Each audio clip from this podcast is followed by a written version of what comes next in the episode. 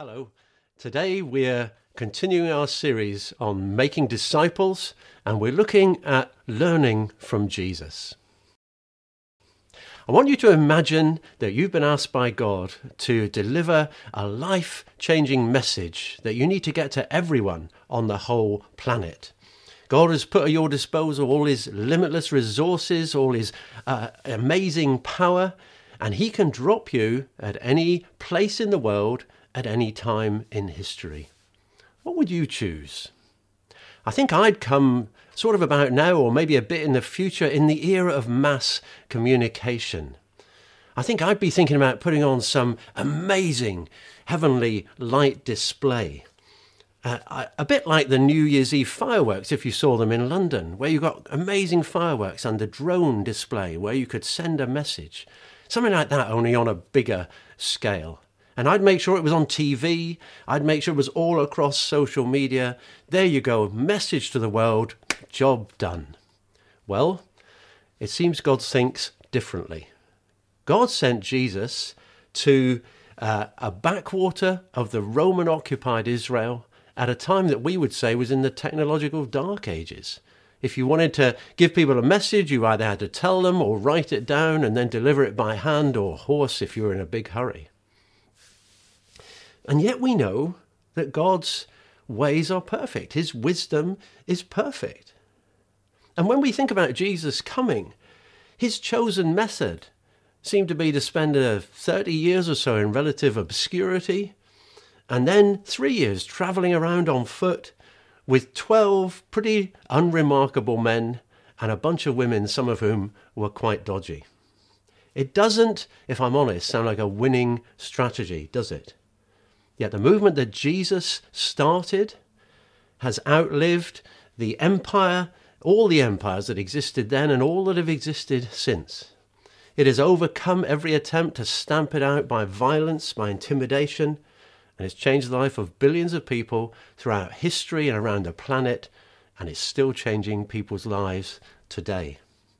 So, what should we make of God's choice and God's methods? What does it mean, and more importantly, what should we learn from the way God has gone about it?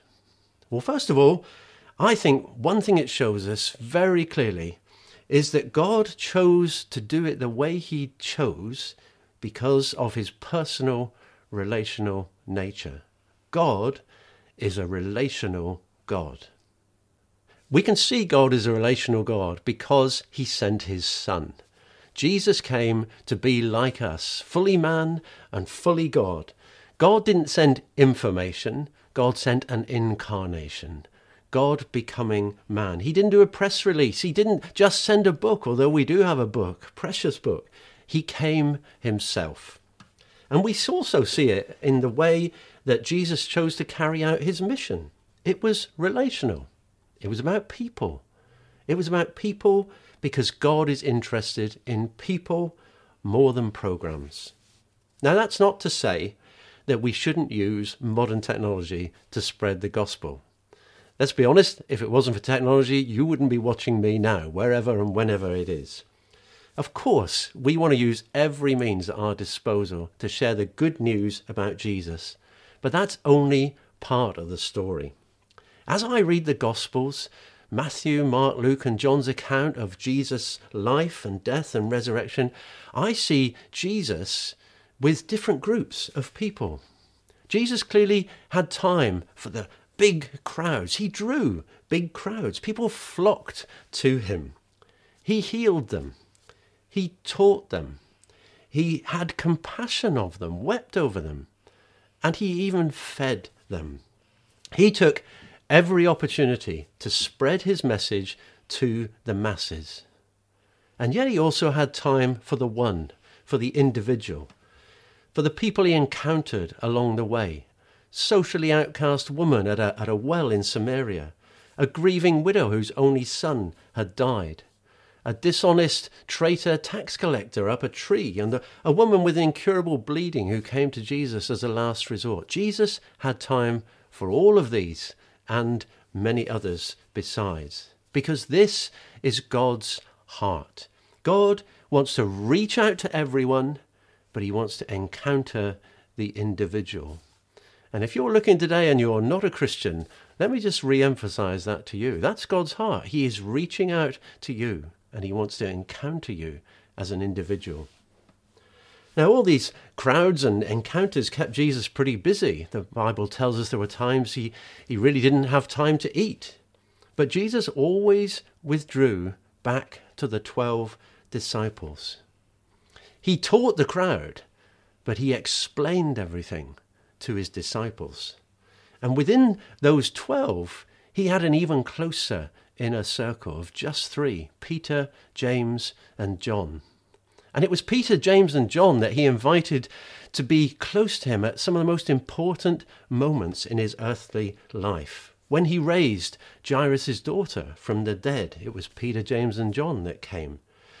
When he was transfigured and appeared as he is in heaven, it was Peter, James, and John who were there.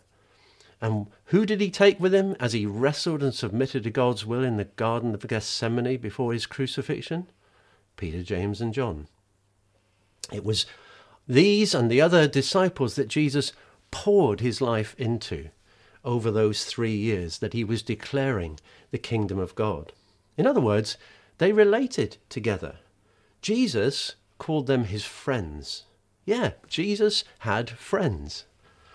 He had places where he could go and hang out.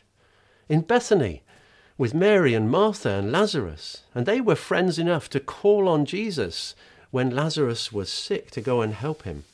All of these things suggest to me that Jesus' life was built, was focused around relationships, not around meetings. Fellowship over meals seems to be much more prominent in Jesus' life than meetings, and more his thing. Pretty much all of the most significant events in the disciples' lives that we read about happened when they were doing life together, walking, talking, cooking, eating, working together, doing life. And doing life together with Jesus is what transformed them from pretty ordinary people into radical disciples and followers of Jesus. I find that quite a challenging thought. To think of growing the kingdom by discipling individuals who disciple others, as Steve said last week, disciples who make disciples, seems to me a slow and a, a painful process compared with just putting on meetings. And it seems to be more difficult. But there's no doubt that's what Jesus did. How much of my thinking I often find revolves around meetings and judges success by how many people have turned up or not. How easily I find myself drawn into the idea that to make a big impact, you've got to have a big meeting. Simon Holley, one of our Newfrontiers leaders, noted this. This season, he said, has highlighted the vulnerability of some of our ways of being church. And God has allowed us a window into His perspective on some of what we have built, on some of the methods we have inherited. We have an opportunity to come out of this radically transformed. Well, I think that's true. But we'll only be radically transformed if we take the time to reflect and listen to what God is saying to us in this time. God, I believe, is bringing something to birth in this time. And though it's painful, and birth, I believe, is, I believe God is doing something new. Over recent Sundays uh, at Hope Online, I believe we've heard some of the things that God is saying to us that we need to grasp. Let me remind you. We had John Groves bringing us God's heart to woo us back to our first love and to simplicity. We had Steve Chick reminding us that we are a people of destiny. Even at this time, this is the time that God has brought us here for, and the challenge to take up that call. We've heard from Annie Chick about a picture of what God is doing in this apparent winter time for the church, knitting together roots underground. Check it out if you've missed it, because we really need to be thinking and praying about these things. What is God saying?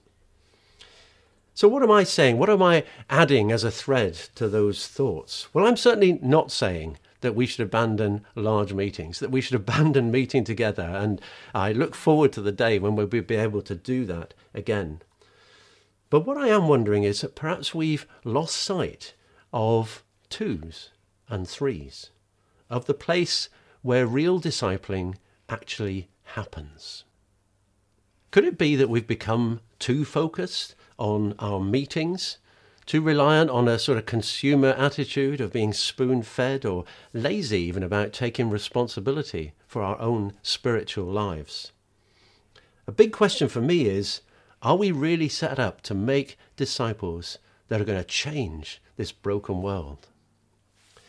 In Matthew 18, verse 20, Jesus makes us a promise. The context is the power of agreement on earth between earth and heaven. And he says this For where two or three are gathered together in my name, I am there among them. Or as the message paraphrase puts it, and when two or three of you are gathered together because of me, you can be sure that I'll be there. You know, I've heard that verse quoted most often uh, to cover up the disappointment when we've had a meeting and not so many people have turned up. You know, it's a real shame that not many, not so many people have come tonight. But remember, where two or three are gathered, there is Jesus in the midst. Well, I guess that is some sort of consolation. But you know, I believe this promise of Jesus is meant to be a provocation, not a consolation a faith stirrer. That actually, when two or three of us meet, Jesus really is with us. He really is there.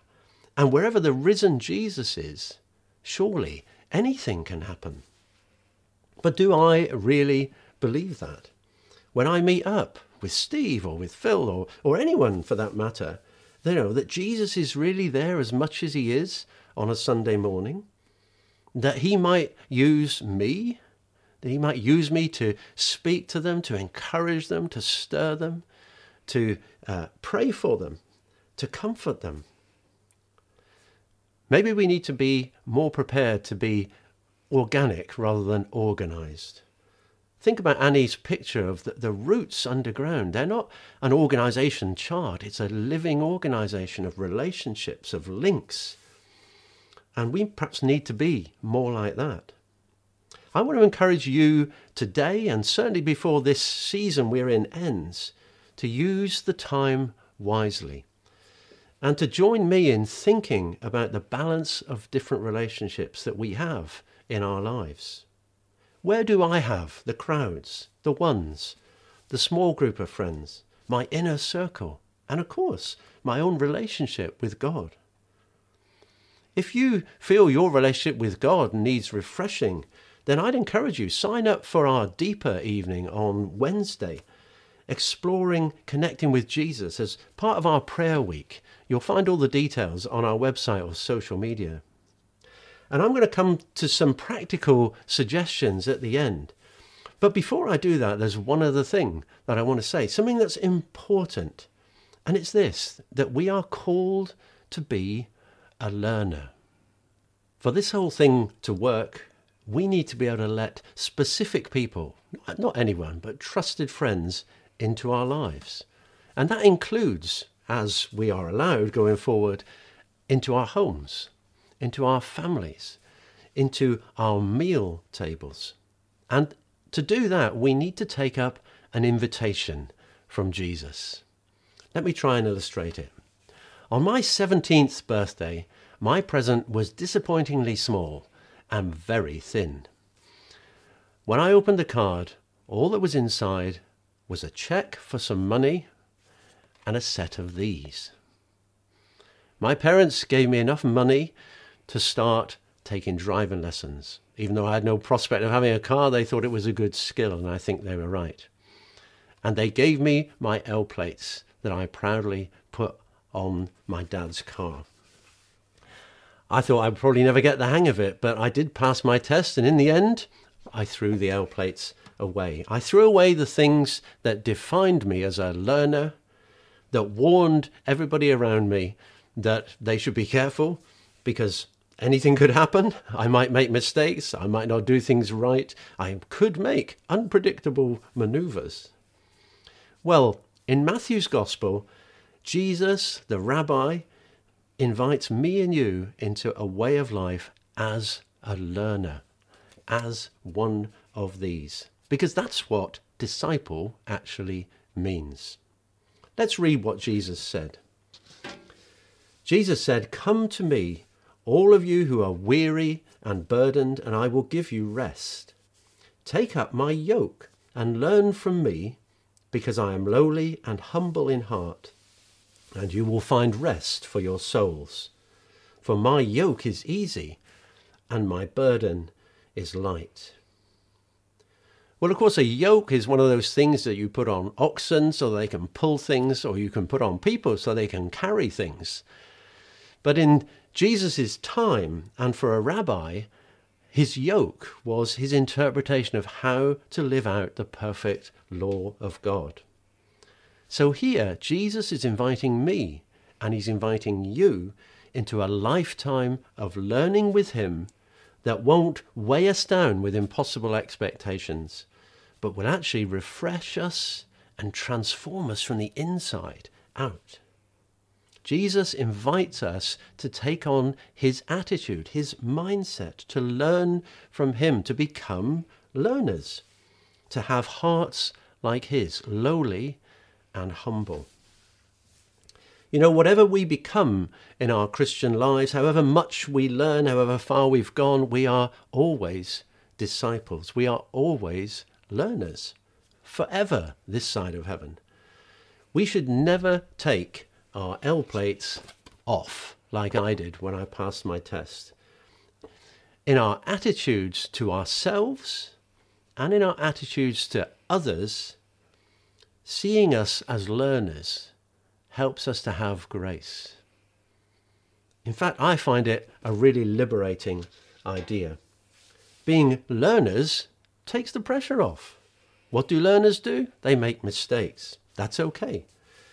L plates also let others know, as I mentioned before, that, that anything could happen around us, and it warns others that we are mistake makers too.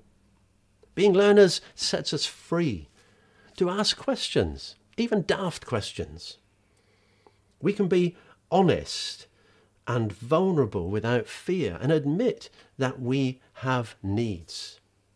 And that's what happens as the disciples live their lives with Jesus.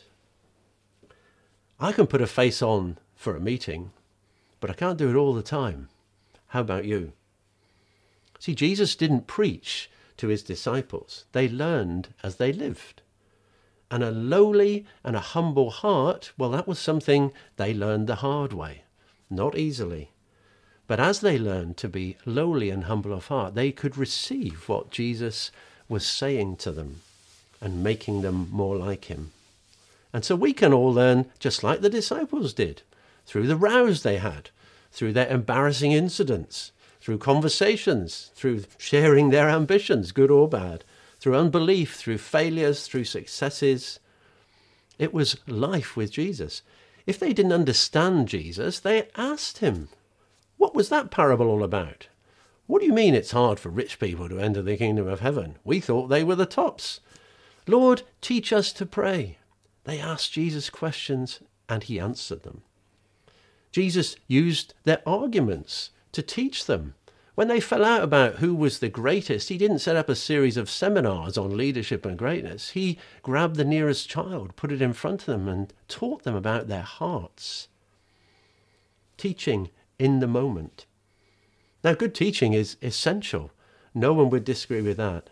But it's not sufficient. It's not enough on its own. It needs to be put into practice in real life. I wonder sometimes whether we've taken the idea that classroom learning is the, is the best way of learning and assumed it's the same in church, when most of us learn best by modeling. That's what Jesus did. Making mistakes is not the end of the world. The disciples at one point wanted to call down fire from heaven on these people that wouldn't listen to their message. Jesus doesn't give up on them or ditch them. He just says to them, You've really got it all wrong. This is not what we're about. Jesus looked after and taught his disciples through ordinary life. And honesty was the fertile soil that helped them grow and change. Pretending locks us up, hiding never helps us. So let's get practical. How do we start? Well, it starts, as always, as any Sunday school person could tell you, with Jesus. It starts with learning from Jesus' attitude, his lowly, his gentle heart. Discipling has got to start with our response to Jesus. To say, I'm going to follow you, Jesus, I'm going to put my L plates on. But once we've come to Jesus, we have to work it out with each other. So please take some time to think about the balance of different relationships you have. Maybe ask yourself Have I actually got deep, real relationships with someone of the same sex? Because we're not talking about the husband wife relationship. Someone where it's meaningful, where it's deliberate, whether it's spiritual, whether it's honest. Have I got someone with whom I can share my deep and my real questions, my weaknesses? the things I struggle with, my doubts and fears, my joys and sorrows, my triumphs, my tragedies? Have I got someone that I can ask about how they relate to God? How do you pray? How do you hear God? Have I got someone who is going to ask me, What is Jesus saying to you? And what are you doing about it? Now, of course, I know that many of you probably already have relationships like those I'm describing. I've been so encouraged to hear stories around the church of people developing deeper, closer relationships throughout lockdown. Ironic, isn't it, in a time where our getting together is limited. And that's so encouraging. And I want to encourage you to keep investing in those relationships. Or maybe you've had such relationships, but they've become neglected. Well, I to encourage you to restart them, reinvigorate them, start afresh with a clear purpose and a clear priority that you're going to do it. But if you don't have relationships like that at this point, what should you do? Well, I've got three simple things that I've stolen from Pete Greig's prayer course, which is brilliant, by the way, if you haven't done it, and I've modified slightly. But here's three things that you can do. Firstly, keep it small. Secondly, keep it simple. And thirdly, keep it up. Keep it small, keep it simple, keep it up. Keep it small. You only need one person. We're not looking for a crowd. Remember, it's two or three gathered together. That person doesn't need to be a great leader, a Christian superhero, just a Christian that you can trust. And it may not be forever, it may be for a season. So keep it small. Keep it simple. Ask each other simple questions and, equally as important, listen to the answers. How are you? And don't let them fob you off with what I've been filling up my time with. What is God saying to you? What are you doing about it? Simple questions listen to answers. Keep it simple. And finally, keep it up. Set a reasonable pace. Be realistic. Meet or connect in a way that you can sustain, whether it's a monthly coffee, a weekly meeting, a walk, a WhatsApp, whatever. And once you've set it up, keep going, make it a priority until it becomes a habit. Because some habits are good. Don't just do it when you feel like it. So keep it up. Keep it small, keep it simple, keep it up. You know, it may mean changing some of our thinking, may mean changing some of our priorities. But that's what I'm going to be working on in this season. And I hope that you will join me in doing that. And I hope that as we do it, we'll be learning from Jesus. Let's pray. Father, I want to thank you that the way you do things is better than the way I would do things, that your ways are best. And Father, I pray that you would help me and help all of us to allow our thinking to be influenced by your thinking. Lord, will you help us to listen to what you are saying in this season to us? Will you help us to take positive, practical action about what you're saying? Father, will you help us to build in the way that you built? Lord, thank you that you came to be a man, fully God, fully man. You know how it is for us. You came to save us and you came to show us the way. And I pray that you would help us to follow you in all your ways. And I pray that you would strengthen us as a church, that we may grow deeper and more like Jesus, and that we would help each other to become more like you as we all seek to follow you. Thank you, Father, in Jesus' name. Amen.